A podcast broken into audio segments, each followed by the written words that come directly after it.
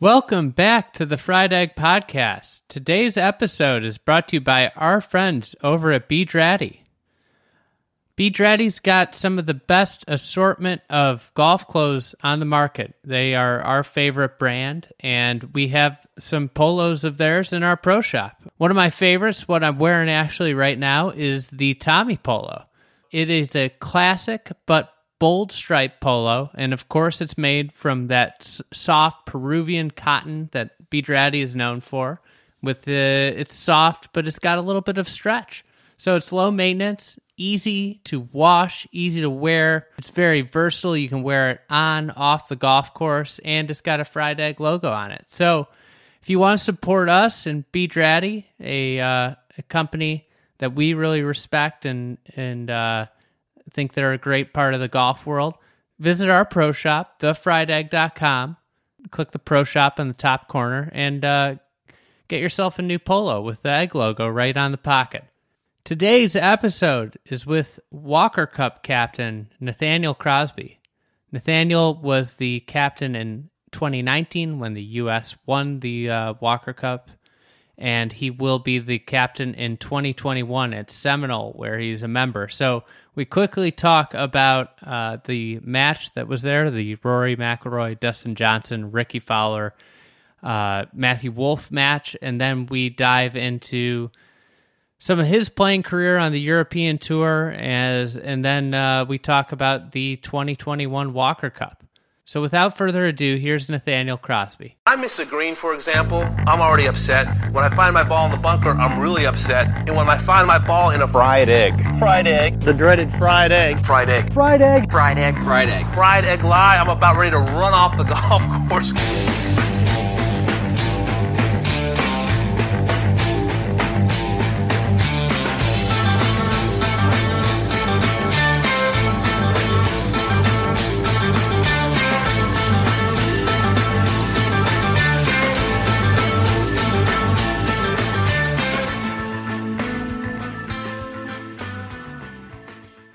I'm just thinking about that era, and, and you know, you had Adams, um, you guys at Orlimar, and then not too too far later, you had Sonartec all kind of come in and become this in vogue must have fairway wood. Was there something about fairway woods that allowed for entry easier than any other point with uh with golf clubs?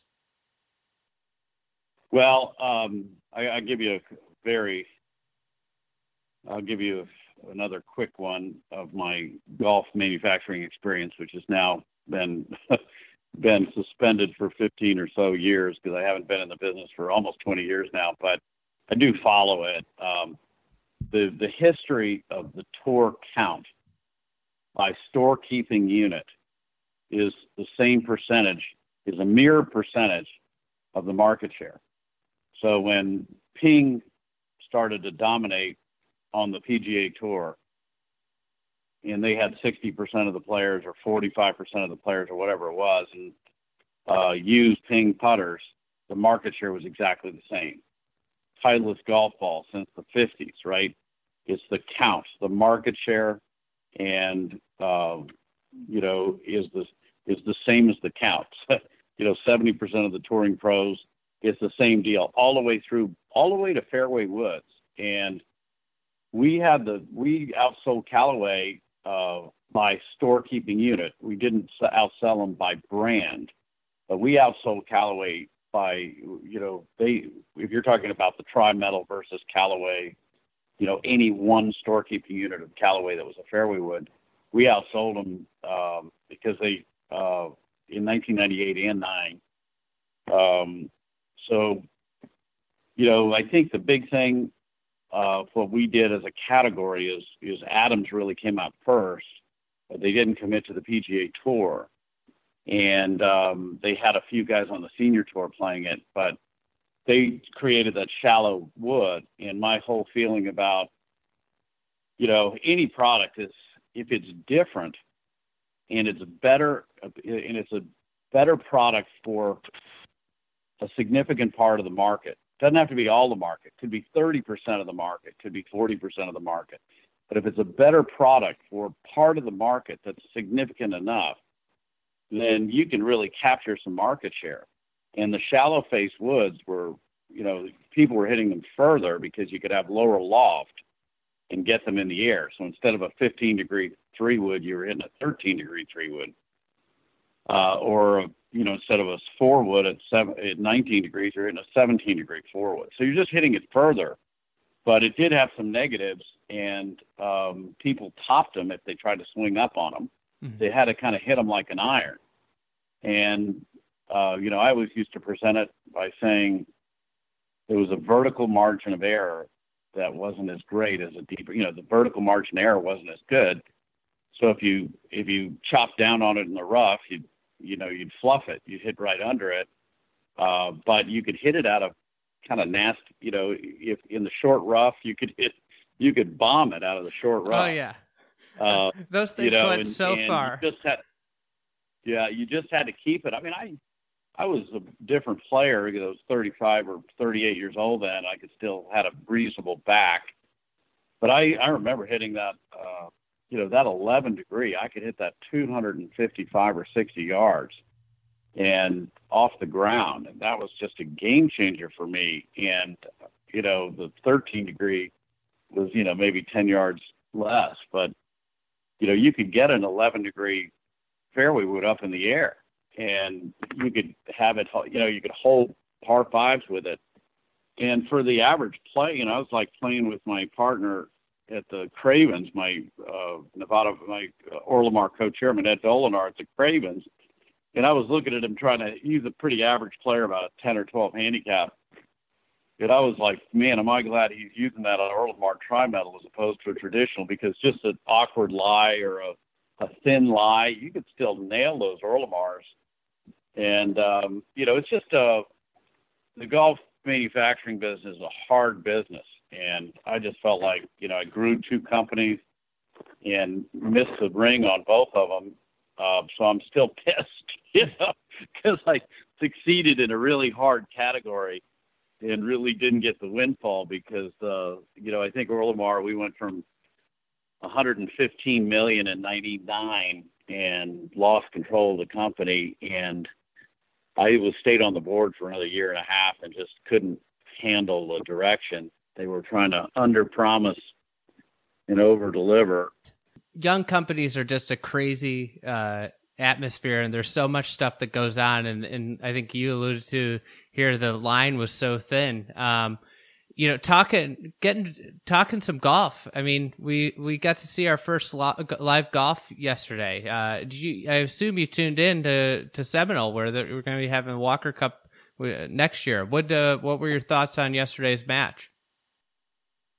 I, I just thought it was fantastic. Um, you know, the, to see Seminole on TV and, you know, the drone videos were just, you made, made the course look so beautiful, exquisite and um, you know, I I love the mystery of Seminole. I love the the fact that I'm uh, mixed in with a bunch of old other retired champions, and uh, we're mixed in with these masters of the universe that have, you know, uh, really you know titans of industry, and we all get along great. It's a great chemistry that really Barry Van Gerbig, the you know, I think there had been a little bit of that before, but um, Barry Van Gerbig really ushered in the old retired champions to mix in. Billy Joe Patton, I think, was a member here and, um, you know, a former uh, Walker Cupper, but, uh, and captain, I think. And, and uh, we had so many, uh, but it, it was just a little bit. And Mick and uh, Barry Van Gerbig really uh, allowed me to be a part of the club and, you know, uh, ushered in Downing Gray and Vinnie Giles and uh, Spider Miller, Mike McCoy, uh, you know, Buddy Marucci, just goes on and on. Um, I know I'm going to leave out some, but you know, Gene Elliott now is, you know, a great amateur golfer. Um, and we all have a we all have a blast together. We all love playing. Dick Siderowf's one of my best buddies. Um, I have I love to handpick old crotchety guys, so I love Dick Siderowf to death who won the British Amateur a couple of times, and uh, I think he played in 10 or 12 Masters. So um, we have a blast together there, and uh, you know, Dick will be playing with Ken Langone, or you know, you go out there and you you know get paired with uh, you know Tom Ryan or or or Ed Hurley or Jimmy Dunn or all these guys that are absolute champions of industry. Yeah, it's uh, obviously an incredible place. How did you feel the course held held up? I know there's a lot of people. I think most of the uh, most of the pros that have played there knew that it wasn't a pushover, but you know I saw some pundits were saying that it, it might be you know it might get eaten alive, but you know even with the rain, it seemed like it held up pretty well. Well, I think um, uh, it really held up well, and Hal Hicks, uh, the Seminole uh, greenskeeper really did a great uh, job. But you know, when it rained three inches in two days before, and collectively three inches in the two days prior, that uh, the firmness of the greens and the wind is really the number one defense on that golf course because the greens, you know, slope to the sides, and if you work your ball with the wind at all, the ball will roll 80 feet across the green and go into the water. So you really have to bank your ball against the wind. You got a right to left wind, you better fade it. You have a left to right wind, you better draw it, and uh, you better have that ball coming down, hitting the green when it lands straight. You know, it can't it can't be coming in on an angle or it just rolls out. And um, I think that that was missing a little bit yesterday because the greens were so soft and um, you know, the course was the fairways were soft, so they weren't running. There's just nothing that could be done about that. You can't get out there with a blow dryer, you know. So, um, but I think I think the targets are so hard to hit, and I think the course held up pretty darn well considering. I think it would have been um, perhaps more uh, intriguing if the if the wind was blowing and the greens were firm. What what you were talking about there with the banking, do you feel you know obviously Ben Hogan's famous for talking about it. If you can play Seminole, you can play anywhere. Is that the essence of Seminole that you think he was talking about, where the idea of you having to be able to control your trajectory in so many different ways to find the greens? I think then it was a longer course um, for you know for Ben Hogan, but it was also a much firmer fairway. The fairways were firmer, from what I understand. Um, you know, depending on the time of the year, when Claude Harmon shot a 60, I only know about this. You know, Tony Penna said that they had a drought that year, and it was a pitch and putt course. and uh, Craig Harmon used to, or Claude Harmon used to say, "Yeah, yeah." He says they talk about my 60 all the time, but they don't tell that I shot 63 the next day. Wow. so he shot he shot 123 in two days, and I know about it because I used to spend countless hours with Tony Penna, who was playing with him. But um, I think, uh, you know, when Barry Van Gerbig took over, he made a, a strategic, you know, a philosophical difference with the course. I think the ball was going further. This was in the early 90s. You know, it really wasn't, didn't take the big jump until the Pro VX in the, well, whatever that was, 2004 or 5 when the Pro VX came out. And it, but the guys are getting bigger, everybody's getting stronger, so it's impossible to lengthen the course more than they really have on a, a hole like 14 is really a par four for those guys. Um, 15 is really a par four for those guys.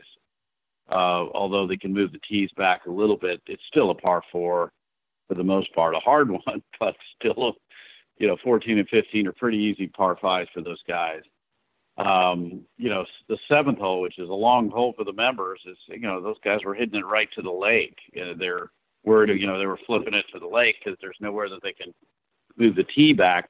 But when Barry Van Gerbig came in, he, you know, the greens were always soft, and I enjoyed the greens being soft because you could you could shoot at a corner pin placement, and you know you could get results. But the course now, uh, especially with the bunkering uh, the fairway bunkering, when Coore and Crenshaw came in, they put lifts on those bunkers. The bunkers were very benign. The fairway bunkers were benign. The greenside bunkers have always been monsters, but the fairway the fairway bunkers were very benign. You hit it in a fairway bunker, it wasn't a big deal, and the ball would roll through the fairway bunker if you hit it at the fairway bunker with enough strength. Now the ball just hits the lip of the bunker and stays. Not only stays in it, chances are it'll half bury under the lip so, um, you know, I think that the the greens being firm and fast, as opposed to, you know, a couple of points slower and soft, which was what it was during the uh, Coleman era and the Allan Ryan era, um, you know, have made the actual green sizes about half of what they used to be. The green sizes are the same, but because they're firm and fast, you know, they're rolling at 12 or whatever during tournaments, and they're firm. So the the targets are literally half of what they used to be, and you better hit the ball against the wind. Curve it. You have to curve it against the wind, and you, you really can't. You really can't shoot at too many pins. Yeah. Um, so I got to ask you after you uh, you won the USAM in '81 and and you uh, you play you played professional golf for a little while and uh, you were on the European tour in the mid '80s and I I just would love to hear. I mean, such a drastically different tour then than what you know professional golf is now. If you had any any stories from the road there. Well, I got a lot of stories, but um, I got some great stories. But you know, I pl- I went through the tour school over there. I missed it over here, and my first year wasn't too bad. I was 87th on the money list, and um, had a good chance to win the last tournament, which was the Portuguese Open, where I was tied with Seve with uh, five holes to play, and he made a double bogey, I made a bogey, and Warren Humphreys won his only tournament in 20 years on the European Tour, who's now the uh, he's now I believe uh, on the Golf Channel uh, for uh, for the European Tour. But at any rate, um, you know, I had plentiful stories, but the the overview is that I was 87th on the money list my first year, you know, 115th I think the second year, and 155th the third. So as they say on Wall Street, I was negative trending. yeah. But uh, you know, I got I got some great friends. All all the guys that are on the TV were all my big buddies. Robert Lee, um, you know, uh, Mark Roe, Tony Johnstone, Richard Boxall. These guys are all on the European TV for the Golf Channel, and uh, I just had a blast making European friends. And um, you know, Christy O'Connor Jr. The, all the Irish guys were great friends of mine. Um, and um, you know, I think uh, Jaime Gonzalez, the Brazilian, was uh, one of my very good friends, and he uh, he's uh, he's buying a bottle of perfume. Uh, he was a a lifelong, I believe, bachelor, and he was then about 29 years old, and I'm 24 or five, and and uh, I see him buying a bottle of perfume in the in the duty free in Paris, and I was like, Jaime, who are you buying that bottle of perfume for? And Jaime says to me, he says, Nathaniel, you know, I buy this bottle of perfume for a girl I have yet to meet. and uh, the other funny story is uh, John Bland, the old crusty, one of my favorite people in the world. He's crusty old dude who was really a talented player. I mean, he could really play South African. And I'd play practice rounds with him once in a while. He was probably about 39 or 40, and I was 24 or 5. And I showed up one day to the practice green uh, before our practice round, and he's putting and he looks up and sees me and greets me and he says, Nathaniel, he says, Good to see you, my boy. I'm looking forward to the day. He says, I I wondered I wondered what you I bought theater tickets for you for Saturday and Sunday because I know you won't be making the cut.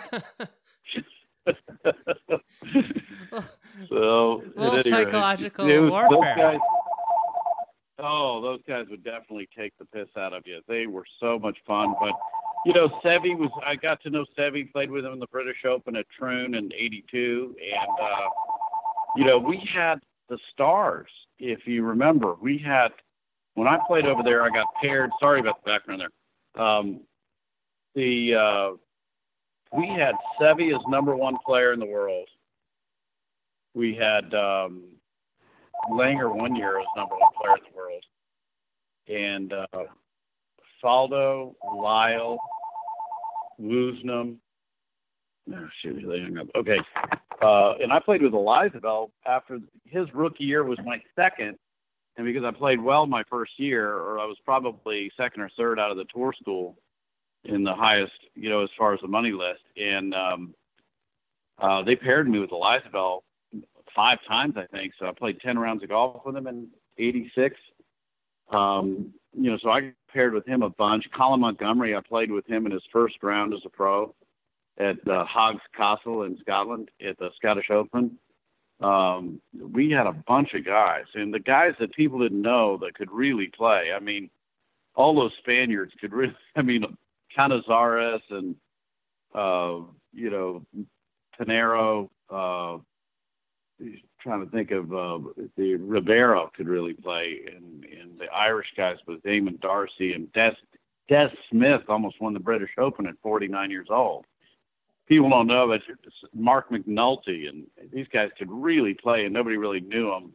But we really had the stars, and then uh, they were only giving three spots on the European Tour to the Masters, and that was a big whine um, because then they opened it up at the expense of the amateurs. They, the Masters really opened it up in about 1988, I think, and right away, I mean, look at all the Europeans that have won the Masters. It's just amazing it it was the era where all the star power because the OWGR came out um, right around then, and and there wasn't an American that got to number one until Couples did in in '93. You know, all, all, the all the star power was international at that point. Oh, Greg Norman was playing over there too. Yeah, I mean, Greg would sp- split his Greg split his time between the two tours, but he was a European Tour member. Nick Price and, too. Um, you know, so yeah, so so Greg was, you know, when I was 87th on the money list, I was behind all those guys. So I didn't feel like I did too bad. But I, I, you know what? I just, I think looking back as a player, I did pretty well as an amateur, other than the amateur too. I was third ranked. I mean, golf I just ranked 10 players. So I was number three in in 81 and number three in 82. Um, and then I didn't end on a high note. Um, you know, I didn't play great. I didn't really play any tournaments before I turned pro. Tried to play the amateur one last time, but um, in '84, but didn't really end on a high note. And then um, I think looking back, I don't have any misgivings about retiring too soon or quitting at 26 or 7 years old, whatever I was. I think it was 20, just turned 27, but uh, 26. I think I just turned 26, and you know, the the thing about it is, is I recognized it was just going to be a hard career. It was going to be I could have maybe stayed out there and gotten my tour card and played well, but you know, I think when you look at these guys, they're just some guys are better athletes than others. And I had I was lucky enough to have dinner with Tom Weiskopf in December, and I told him this. I said, you know, you're a point zero zero one percent athlete, right? And I'm a probably a top three or four percent athlete you know, I'm a good athlete, but you know, to be a top, you know, you're not having fun unless you're in the top 30 or 50. And back then, you had to be in the top 30 or 50 to be making any kind of a living. And uh, I just think that there's so many good athletes then and now, and these guys that you know are athletic. I mean, you know, the athleticism is underrated. I think. I think these guys are just such good athletes because you see so many different types of swing.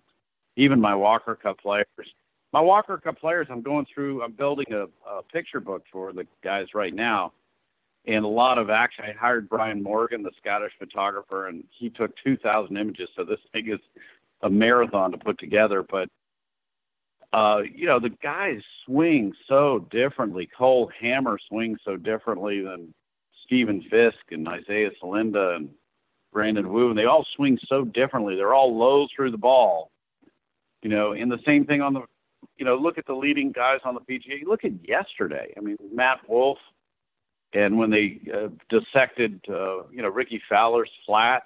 You know, he's got a flat swing that's slightly laid off, and you know, then you got uh, Rory that's got a picture perfect form, and you know, it's they're all so different uh, you know, Dustin Johnson so shut and, you know, how can it be? But it's just like, I'll bet you Dustin Johnson could have played baseball. I bet Rory could have played baseball. I bet they could have, you know, Dustin Johnson could have played basketball, sure, you know, and, and Matt Wolff. These guys are total athletes. And that's a it's an interesting thing. I, I was going to ask you what you thought, you know, the difference between someone like you and and I don't think many people would look at Colin Montgomerie and scream athlete, but there is tremendous athletic ability required to hit a golf ball as consistently and to generate the speed.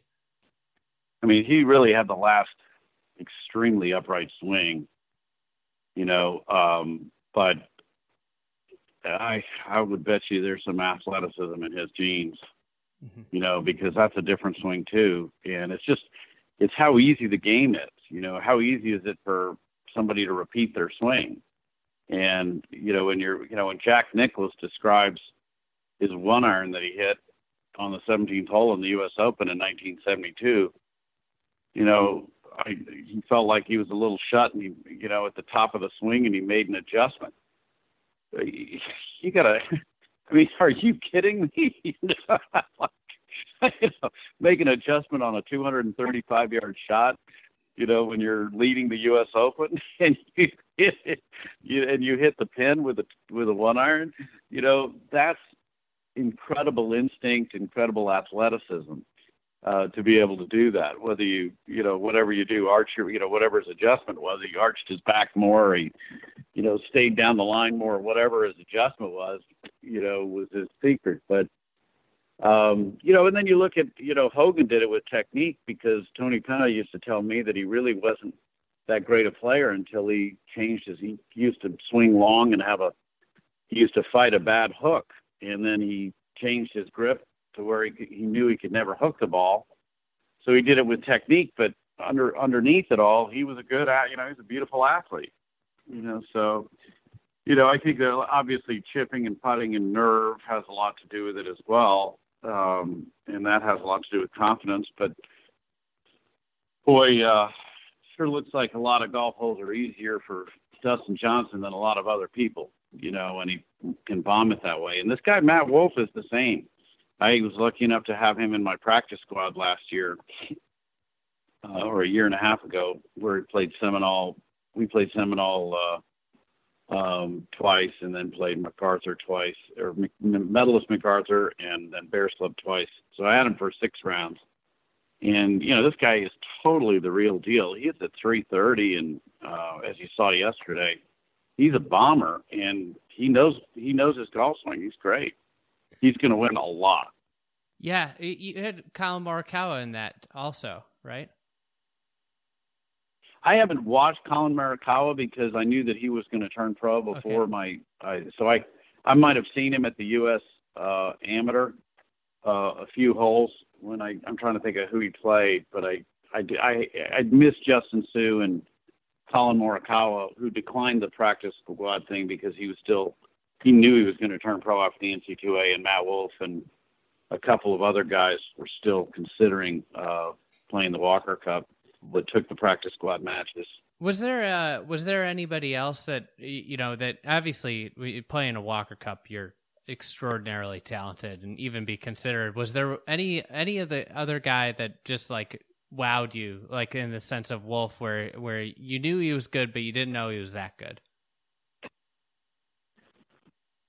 I um, I gotta say that all of all ten of the players that were on the team um, were there was no favorite. It was uh, you know my whole you know I didn't say you know even you know you, just theoretically I kind of said you know Andy uh, Ogletree and John Augenstein had just gotten to the finals of the U.S. Amateur two weeks earlier or three weeks earlier, so kind of figured you got to play those guys four times, and they have the hot hand. You know, Cole Hammer uh, was number one ranked player in the world, and Steven Fisk had won nine college tournaments, I think, including six that year, and finished second in the NC2As. Is so I paired those guys together and made sure that they played in both the singles matches. Uh, you know, I think Akshay Bhatia probably has the best uh, raw talent of any player I've ever seen. I mean, the guy's got a wingspan that's just amazing.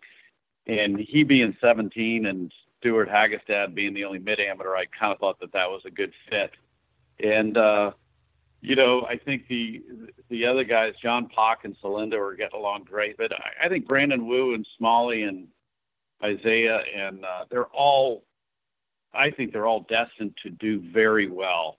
And I think, you know, Stewart Hagestad, by the way, choosing an amateur path.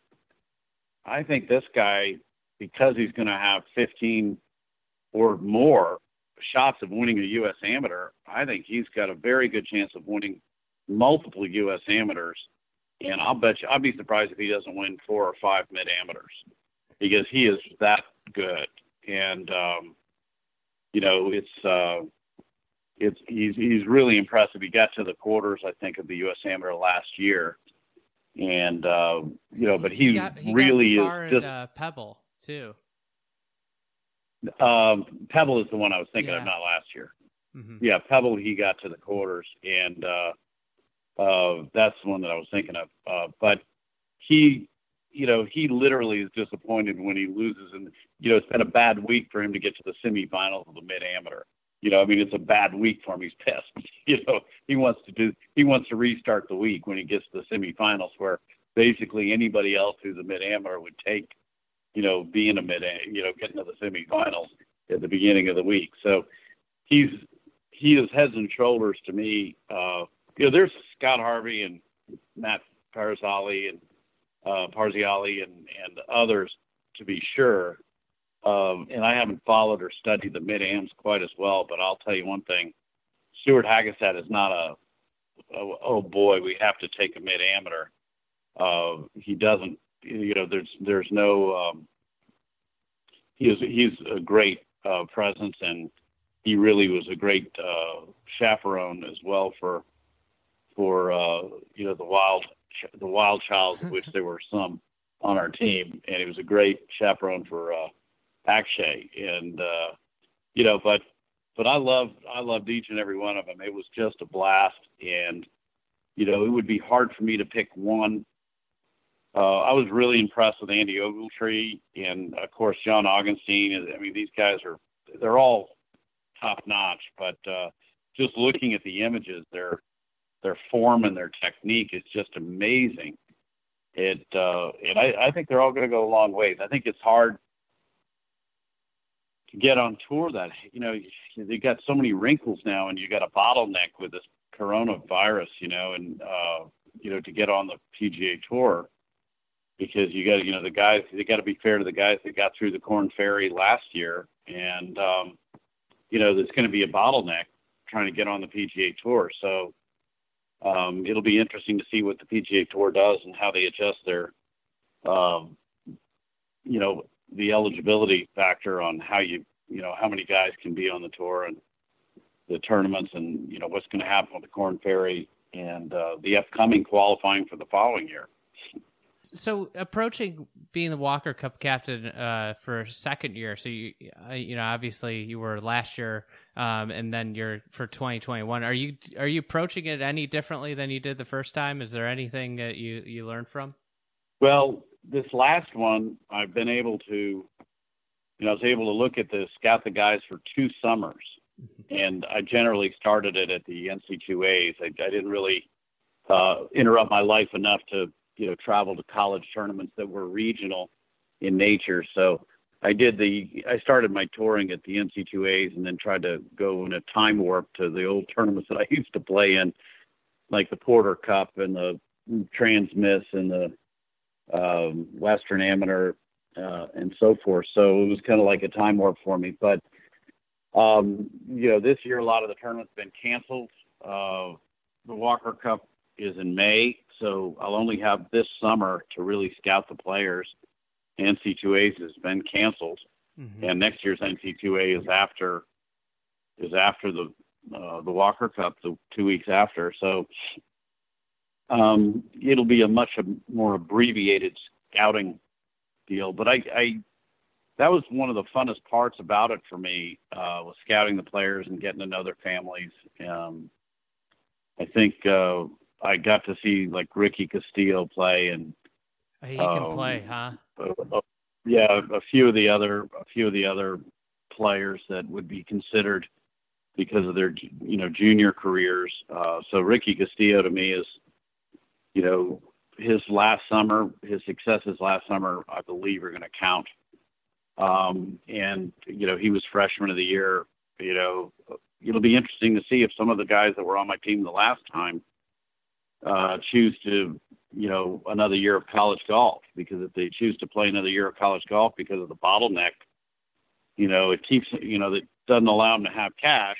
They won't have cash, but they uh, play another year of college golf, and then they can, you know, that would be John Pak, who's a senior at Florida State, and Andy at Georgia Tech, and yeah. Ogletree, and, and of course John Augenstein at uh, Vanderbilt. So, you know, I I was, um, if anything, I was a little disappointed that Akshay Bhatia turned pro. Um, I just, I I think that he is an incredible, incredible talent. A lot of the European guys have done that. They turned pro at 17. Um, I don't think it was a financial. It might have been a financial decision, but I don't think it was a financial necessity. But I don't know that enough. I don't know enough.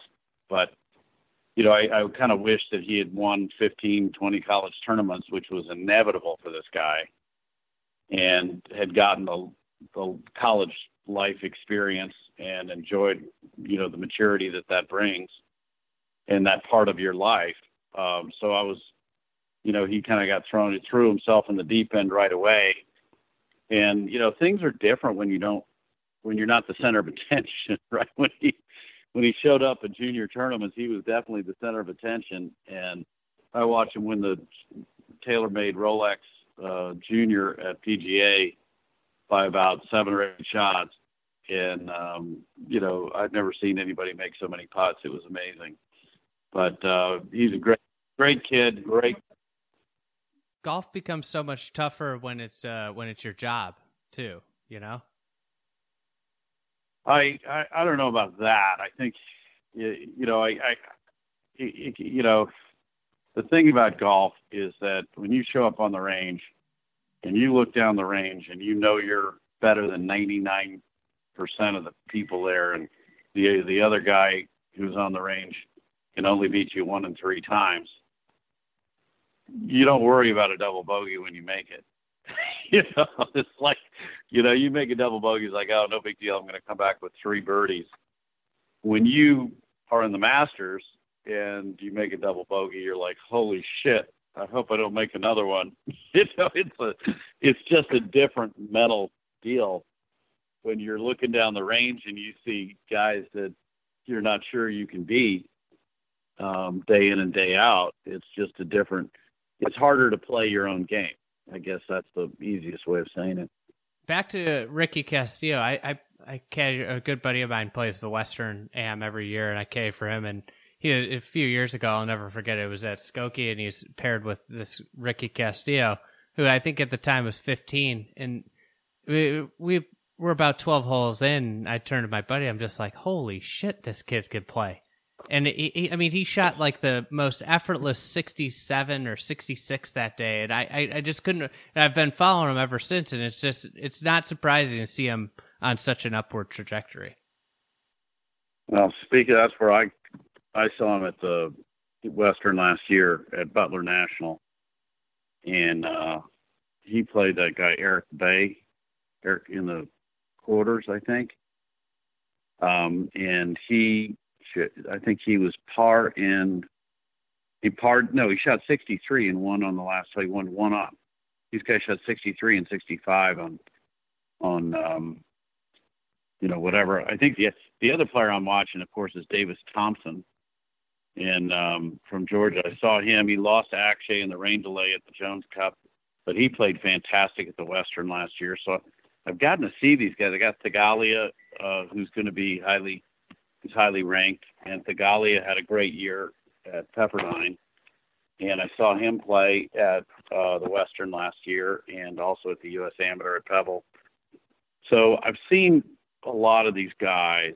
Um, Pierceson Coody, I've seen a bunch. William Mouw, I've seen a little bit. Um, so, you know, I'm I'm not unfamiliar with um, Quade Cummins. I saw at the Western and, he looks fantastic as well. Um, I miss seeing him win the Pacific Coast. But um, but at any rate, so most of the guys that are highly ranked, uh, Trent Phillips is down there too. I've seen him. I haven't seen a few of the others. Uh, Thorbjornsen, um, uh, I saw at the at Pebble Beach last year at the at the Open. So, you know, I've gotten I've gotten familiar with a bunch of these guys that are currently being considered. Um, Canon Claycomb uh, I watched. I think he finished second to Akshay in uh, at that Rolex uh, Junior. But at any rate, I'll I'll hopefully get to see you know four or five tournaments this summer. I'm hoping to go to the Transmiss, hoping to go to um, you know definitely be going to the U.S. Amateur at Bandon Dunes, and hopefully the Porter Cup uh, if they don't cancel these events. So uh, I know they've canceled the Pacific Coast already. So um, it'll it'll be interesting to see if these guys uh, scrub out. Sunnehanna will go to as well. Uh, I believe they've postponed it but haven't canceled it. So hopefully uh, north northeastern, yeah, northeastern unfortunately got canceled. I was looking forward to going up there. Yeah, hopefully they'll they'll get some of them in. So you get you know because obviously college golf is in question uh, next year. So last question, you've been more than uh, generous with your time, and I don't want to take too much up. I I got to ask about uh, you know how what it was like growing up in the same neck of the woods as Bobby Clampett as a junior and amateur golfer. He was about a year or two older than me, but we got paired in the U.S. Junior qualifying and uh, at Stanford and Sharon Heights, and uh, you know, so and then we got paired together at Pacific Coast Junior. So we got paired more than a few times, and uh, I think he was 17 and I was 15 that one summer, and I won a bunch of junior tournaments for my age, but was always losing to Bobby uh, for the overall, you know. So, but he was great, and then we played a uh, college golf. Uh, he was at Brigham Young for a little bit, and uh, you know he went to Robert Louis Stevenson High School uh, before he went to Brigham Young but he was definitely the player. I was playing in that British Open at um, Troon, Troon that he could have won, um, but you know he he uh, he really had it going on, and he had that golf machine thing down perfectly, and was working with Ben Doyle for a long time, and something happened there. Uh, is my understanding something happened with him and Ben Doyle, and and uh, he kind of lost his teacher. Um, and then he tried to change his swing. But boy, I, I gotta say, everybody thought he was the next, you know, Jack Nicklaus, Tom Watson, whomever. You know, he was going to be the next great player. How how would you say, like from an am, uh, you know, from an amateur resume, how he compared with some of the other greats that you've seen? Well, I think it's it's interesting. He won the Spalding tournament as an amateur, uh, which was a not a officially recognized tour event but that was pretty impressive for a 21 year old amateur to do that. But then you look at Scott Verplank. You know, Scott Verplank won the Western Amateur. Okay, or won the Western Open. I mean, he won the Western Open yeah. as an amateur. And you know, I think Mickelson did it at Tucson, right? Yeah, yeah. But Verplank won the. You know, I don't too. know that. It, uh, shoot, Scott Verplank won everything twice. Yeah. He won the you know, I mean, if you look at Scott Verplank's record, I, I, I don't have uh, I don't have it in front of me, but he won the Porter Cup, he won the Western, he won the Western. I mean, he won the Western Amateur and Open. He won he won them he won them all, and uh, you know that's I I kind of overlapped. He was a little bit younger than me, but uh, you know we I got a lot of time with Hal Sutton, got a lot of time with Mark O'Meara. Um, you know, Corey Pavin, was my age. Uh, so we had a pretty good crop. I mean, I was Scott Hoch, you know, Hal and Scott Hoch were a little bit ahead of me, but I I got invited to all these tournaments when I was 17 and 18. So I I got uh, you know John Cook and I got the class ahead of me because I was getting invited to these tournaments as really young. Yeah, I, I played well in the junior. I was medalist in the junior, so I got I, it kind of justified the invites to these tournaments. I was getting a lot of exposure for my dad's thing, so I, I didn't. I was kind of cluttering up the field, finishing in the middle of the pack, and then and then I started to. I, I played well in college my freshman year and won, and you know, but um, uh, and then uh, you know quarterfinals this Trans-Miss and uh, North and South same thing and semifinals in the Broadmoor. So I was kind of hanging around, but you know, was, but I was uh, you know I hadn't won anything big before the U.S. Amateur. Mm-hmm. But uh, but at any rate, it was uh, it was great to um, you know to get a, around all of those guys and and uh, we had a great crop of players for sure. Yeah, yeah. It was. Uh, I mean, it's it's interesting. It's just always so fascinating to watch. You know, amateur and which which ones turn into you know great professionals, and it's just such a fine line and so tricky. You know, the difference between a few major wins and a few tour wins is so great, but not really that big when you when you look at it when when you think about it. You know, it's just uh, when you look at you know Greg Norman having two majors, it's just you know I mean I mean there's some guys that just look so much better than others, and you know you kind of see it on the back of the range when you're watching people hit balls, but and that's the that's the thing that Akshay is going to have to go through is like everybody hits it as good or better than he does. It has never happened to him before. He's never been in that kind of an environment. You know what I mean? Mm-hmm. But um, boy, does that that kid certainly has a wingspan. It's a fine line for sure.